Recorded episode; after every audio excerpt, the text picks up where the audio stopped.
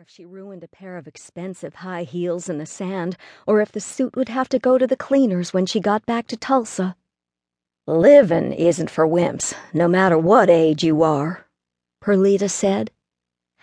Now we are supposed to watch the ashes disappear and then go to the peach orchard for lunch. When we get done, you'll need to start sorting through things at her house. Want me to help? Thanks, but I can do it. I'll call if I need help. Austin watched the river carry her grandmother away. It wasn't right. There should have been flowers and a casket and weeping, and it should have been done six months ago when she died. She deserved a 21 gun salute, even though she wasn't military, and they could fold up that Superman cape Austin always thought she wore, and Austin could frame it in a special box with the big S right on top. She should have invited Rye O'Donnell, her grandmother's elderly neighbor, to come to the river with her and Perlita.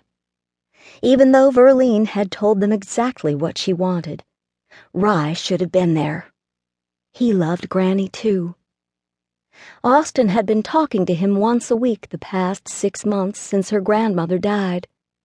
He'd been her neighbor for several years, plus her best friend, and he'd looked after things after Granny died. There wasn't much to be done since Verlene had taken care of everything beforehand, but Rye had kept an eye on the house until Austin could find a couple of weeks to come to Terrell to sell the watermelon farm. Maybe that was why her stomach was tied up in knots. She had to meet the elderly gentleman sometime, and he'd be disappointed that he wasn't asked to come to the river. My cell phone number is on the front of her refrigerator.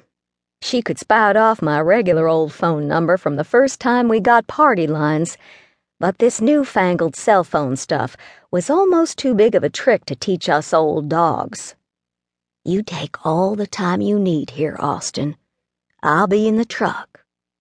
A thousand memories flooded Austin's mind all at once. None of them more than a brief flash. Granny Lanier in her jeans and boots making biscuits before daylight, or thumping the end of a watermelon to see if it was ripe, or demanding that Austin make her bed every single morning when she came to visit for two weeks in the summer. When the memories played out and there was nothing but the cooing sound of mourning doves in the distance, Austin looked out at the Red River and couldn't see the faintest bit of ashes left. She brushed the tears from her cheeks with the sleeve of her black suit and headed toward the pickup truck where Perlita waited.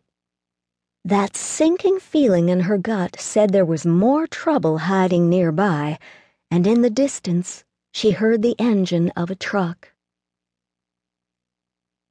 Dust boiled up behind Rye O'Donnell's truck like a billow of red fog. He pushed down harder on the gas pedal, fishtailed the truck when he made a hard right, then another quick turn to the left, sliding into the driveway and throwing gravel everywhere. He bailed out of the truck, slammed the door, bypassed the porch steps with one leap, and shed his dirty work clothes on the way to the shower. Every time Granny Lanier got a new picture of Austin, she'd hauled it out for him to see. He'd talked to her once a week the past six months on Thursday night. After he'd assured her that the house and land was fine, the conversation had usually centered on Verlene Lanier. He'd missed the old girl horribly and looked forward to talking to her granddaughter but seeing her on that riverbank had been, well, hell. It had knocked his socks off.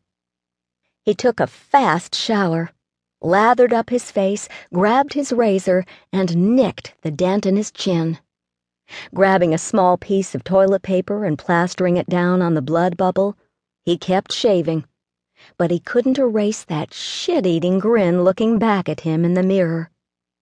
He finished shaving and peeled the paper from his chin, slapped on his best shaving lotion, and even used a comb rather than his fingers on his black hair. It only took a few minutes to jerk on a pair of starched jeans, a fresh shirt, and his Sunday cowboy boots. From the time he'd parked the truck until he was back in it, ten minutes.